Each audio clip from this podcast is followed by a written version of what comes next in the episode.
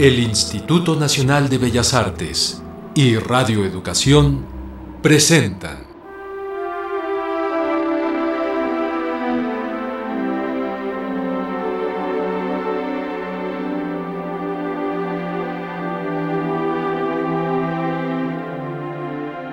Grandes Esperanzas.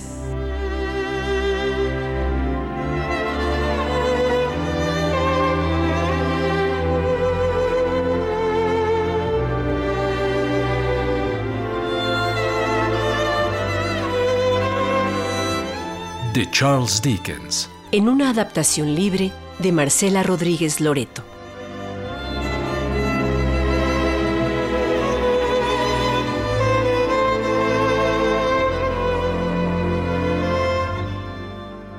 Había una vez una señorita que tenía grandes expectativas en su vida. La señorita Havisham vivía en las tierras bajas del condado de Kent. En el capítulo anterior,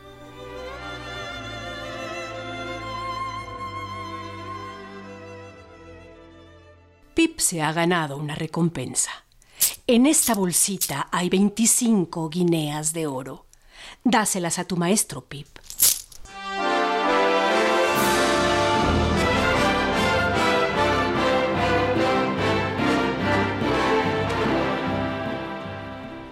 ¡25 libras! Y no es menos lo que merece, sobrina. Deseo que goces el dinero. Queda claro que soy un hombre que acaba bien lo que empieza. Sugerí que Pip fuera a jugar con la señorita Havisham y ahora este muchacho debe empezar como aprendiz cuanto antes. Ese es mi plan.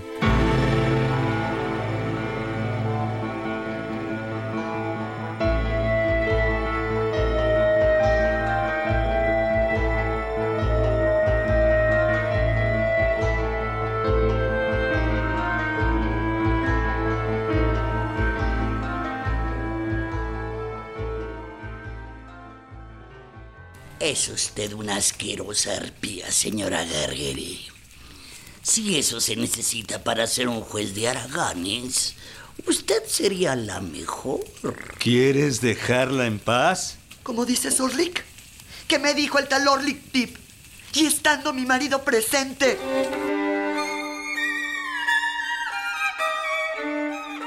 Ya te dije, Orlick, déjala en paz. Bueno, ponte conmigo si eres tan hombre. ¡En guardia!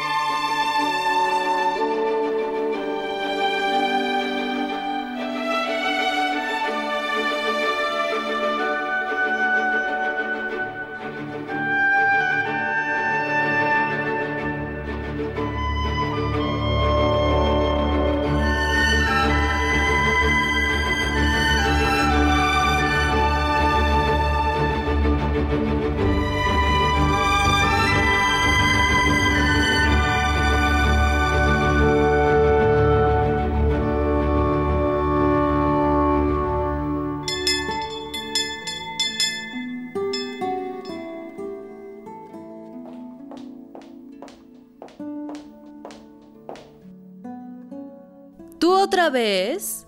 ¿Qué quieres, Pip? Estela no está. Vine a ver cómo está la señorita Havisham, señorita Pocket.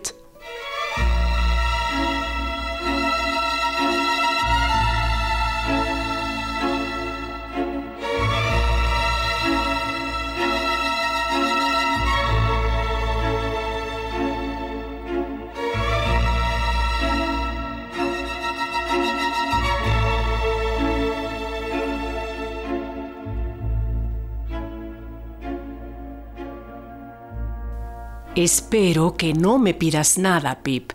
No obtendrás nada. Solo quería que supiera que estoy haciendo bien mi trabajo como aprendiz de herrero y que estoy muy agradecido con usted, señorita Havisham. Ya, ya, ya, ya. Ven de vez en cuando. Vuelve para tu cumpleaños. Ah. ¿Viniste a buscar a Estela? Está en el extranjero, educándose para ser una señorita. Más bonita que nunca. Inalcanzable. Admirada por todo el que la mira. ¿No sientes que la has perdido?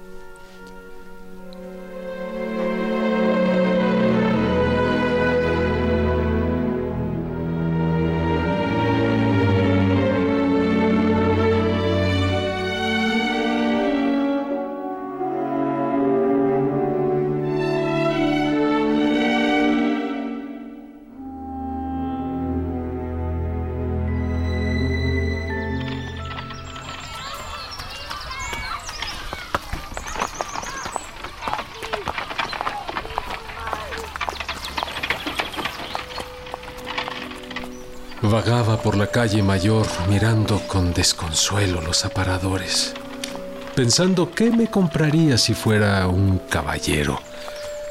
Y me sentía más insatisfecho que nunca con mi casa y mi trabajo de herrero. Eso fue todo lo que obtuve por visitar a la señorita Havisham. ¡Pip! Señor Wopsley, ¿Paseando, Pip? Yo vengo de la librería. Compré por seis peniques una obrita de teatro. Una tragedia que vamos a leer en casa de tu tío Pombleshook. ¿Quieres venir? Tengo un papel para ti. Ah, no puse resistencia. Oscurecía temprano y el camino a casa, donde no me sentía a gusto, era solitario. En ese momento cualquier compañía era preferible a estar solo. Llegamos a casa del tío Pumbleshook cuando las casas y las calles encendían las luces. Era ya noche cerrada cuando emprendí el camino de regreso con el señor Wopsle. Al salir del pueblo, nos encontramos entre la neblina húmeda y densa con un hombre encorvado, resguardándose en una caseta. ¿Es Orlick? ¡Caramba! ¡Qué casualidad, Orlick! Es tarde. Ustedes también vienen tarde. Salí un rato. Quería un poco de compañía. Hemos pasado la tarde en una velada intelectual.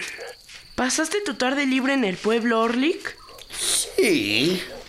Fui detrás de ti. No te encontré.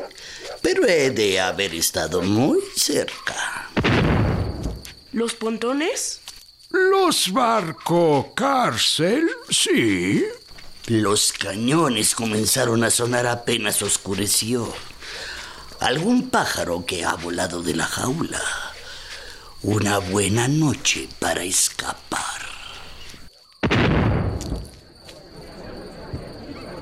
Al pasar frente a los tres alegres barqueros, la taberna del pueblo, había mucha gente para hacer las once de la noche. Las puertas estaban abiertas de par en par y muy iluminado.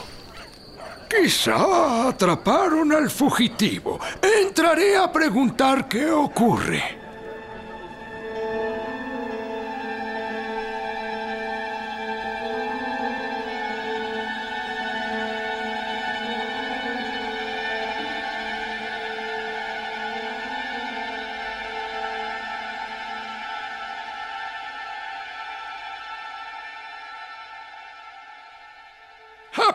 ¡Aprisa, Pip! Ha ocurrido una desgracia.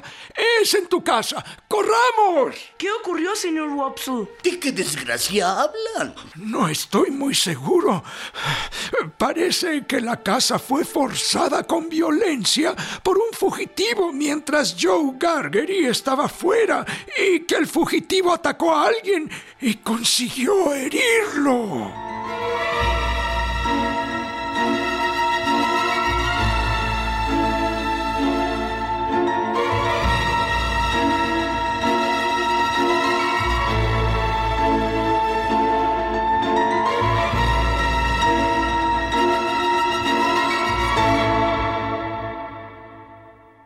Mi hermana estaba tendida en el suelo de la cocina. Había perdido el conocimiento. Estaba inmóvil. Un golpe muy fuerte en la nuca la había lanzado al piso. El golpe que le asestaron la condenó de por vida a no enfurecerse más. Cuando Joe la levantó, encontró a su lado un grillete de presidiario que había sido limado. Este grillete fue limado hace tiempo. Supuse que era el grillete de mi preso, al que entregué la lima que robé a Joe.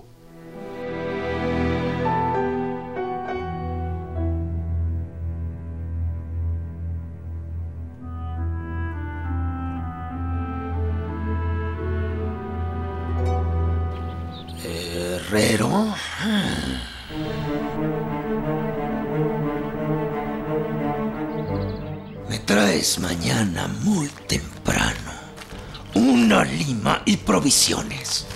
No te atrevas a decir ni una palabra. A decir que has visto a alguien parecido a mí. Que has visto a alguien por aquí. No estoy solo. Hay un joven conmigo. Yo soy un ángel comparado con él. Mi compañero sabe sacarles a los niños el corazón y el hígado.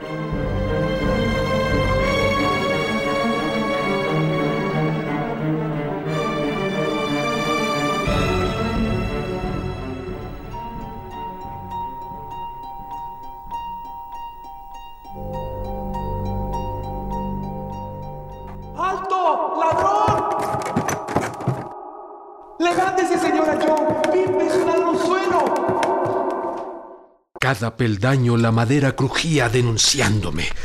Robé pan, queso, fruta picada, coñac, un hueso con algo de carne, paté de cerdo y...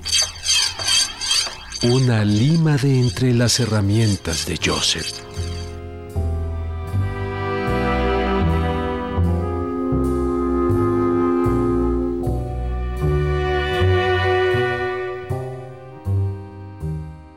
Fui testigo de que mi preso limó el grillete, pero estaba seguro que no lo ocuparía para atentar contra mi hermana.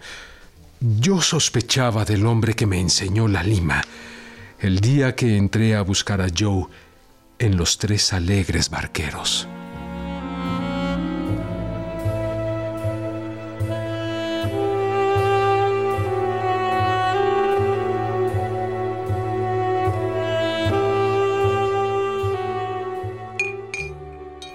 En una actuación muda, dirigida solo a mí, el desconocido removió el agua y el ron, no con la cucharilla que le trajeron, sino con una lima, la que yo tomé de entre los instrumentos de Joe.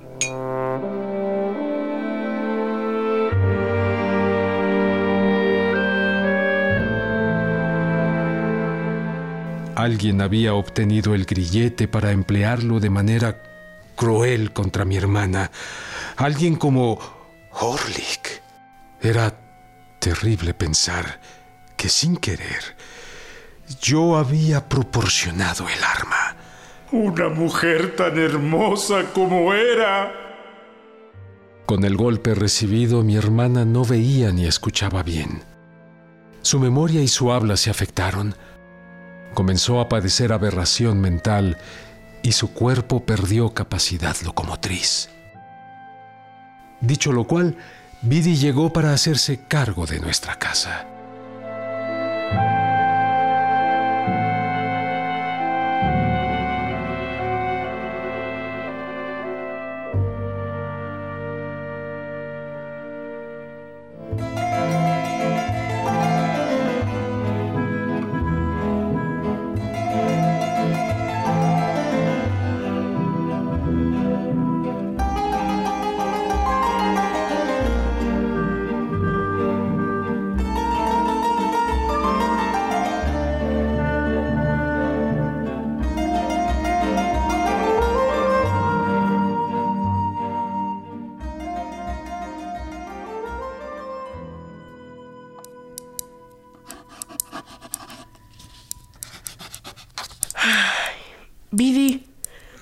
Haces?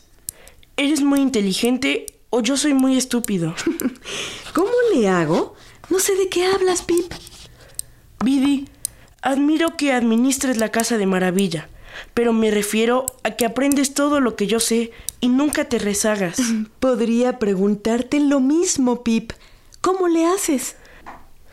Tú haces lo máximo de cada oportunidad, Bidi. Yo regreso en la noche de la herrería y me pongo a estudiar. Pero tú no te pones a estudiar y sabes tanto como yo. No ha de ser que se me contagia el conocimiento como un resfriado. Ah, era consciente del cambio en Bidi, que tenía unos ojos muy bonitos. Ahora usaba tacones, sus manos siempre estaban pulcras y su cabello arreglado y sedoso. Bidi no era hermosa como Estela, pero era dulce, agradable y sana. Tú y yo tenemos que platicar un poco más, Bidi. El próximo domingo vamos a los pantanos a dar una caminata tranquila y a charlar largamente.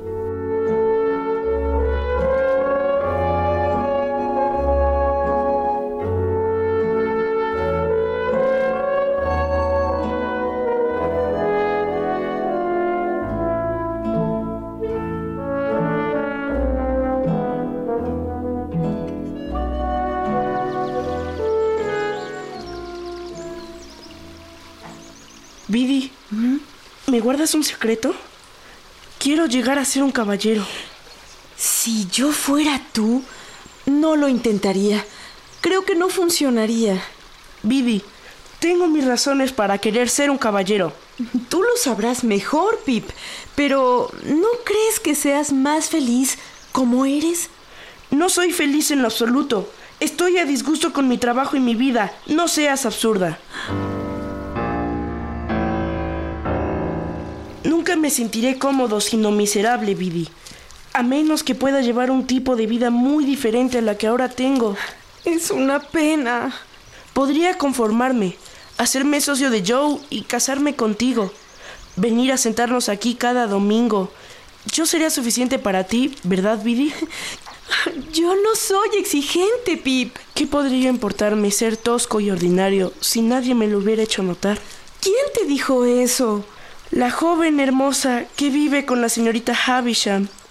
Estela es la joven más hermosa que yo haya visto alguna vez. Quiero ser un caballero para ella. Me alegra algo. Y es que haya sentido que puedes confiar en mí. ¿Caminamos un poco más o regresamos a casa?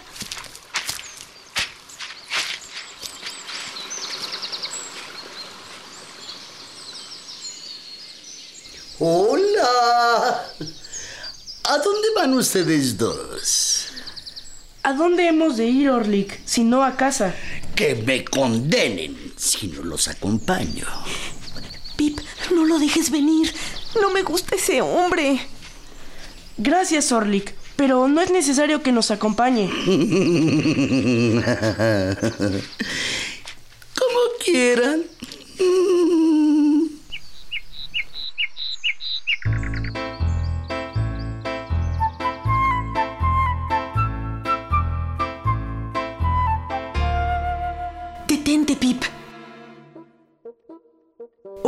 Nos viene siguiendo. Sigamos sin detenernos, Bidi. ¿Por qué no te gusta Orlick? Ay, Porque a Orlick sí le gusto. ¿Te lo ha dicho? No, pero me ronda cada que puede. No te importa, ¿verdad? No me importa, Bidi, pero no me gusta Orlick. No lo apruebo.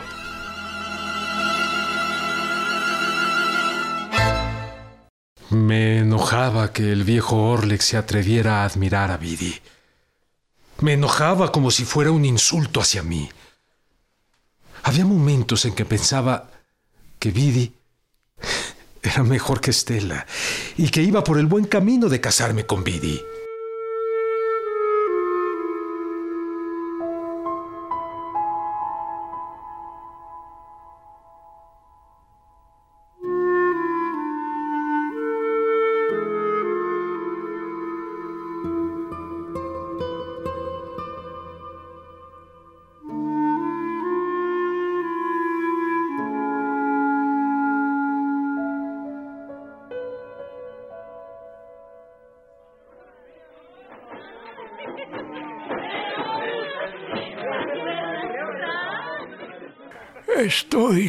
Listo para morir.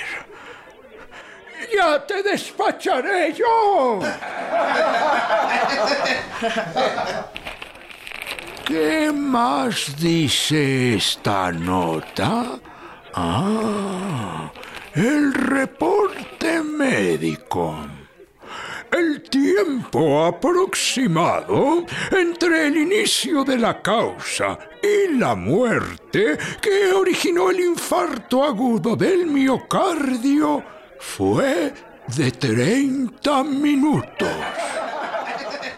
El testigo, un viejo vigilante de ferrocarriles, aseguró que Escuché los golpes. No puedo asegurar cuántos, pero juro que los escuché, su señoría. Siendo el veredicto del juez, una vez reunidas las pruebas, que se trató de... ¡Asesinato! ¡Con premeditación! ¡Ventaja! Entonces reparé en un extraño caballero recargado en el asiento opuesto al mío, que observaba la escena, ajeno al grupo, con una expresión de desdén en su cara. Bueno, usted acomodó todo a su gusto, no cabe duda. Todos nos sobresaltamos y le pusimos atención como si él fuera el asesino. Él nos regresó la mirada a cada uno fría y sarcásticamente. Culpable. ¿No es así? Ande, dígalo. Caballero, sin tener el honor de conocerlo, digo, culpable.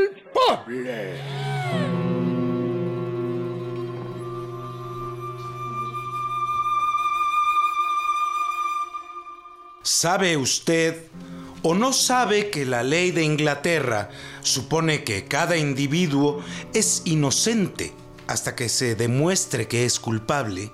Caballero, como inglés que soy, yo... No evada la pregunta. ¿Lo sabe o no lo sabe? Por información que he recibido, tengo razones para creer que hay un herrero entre ustedes, de nombre Joseph o Joe Gargery. ¿Quién es? Soy yo. Usted tiene a un aprendiz comúnmente conocido como Pip. ¿Está él aquí? Aquí estoy.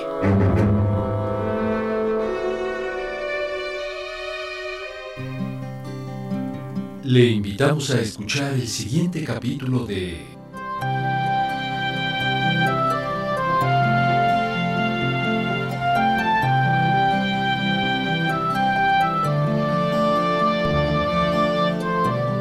Grandes esperanzas.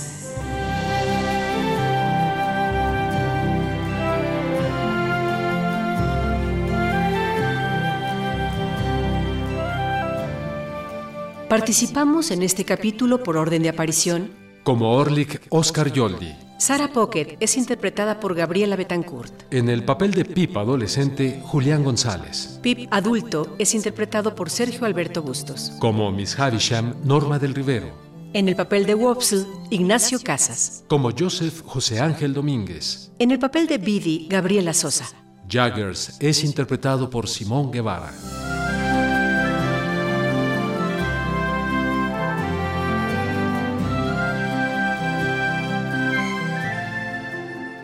En el equipo de producción, Luis Antonio Fernández, ingeniero de audio. Jorge Humberto Chávez, asistente de producción. Musicalización y efectos a cargo de Heréndira Salazar. Adaptación libre de Marcela Rodríguez Loreto. Producción y dirección escénica de Laurelena Padrón.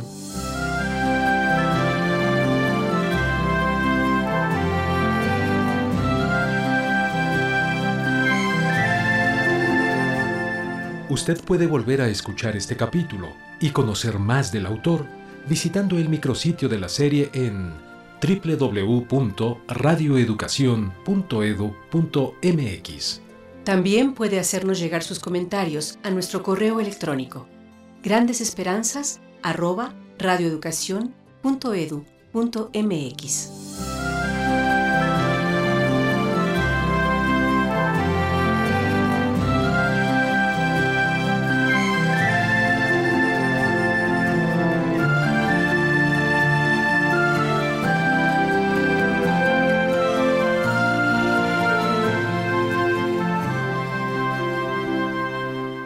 El Instituto Nacional de Bellas Artes y Radio Educación celebran el bicentenario del escritor inglés Charles Dickens.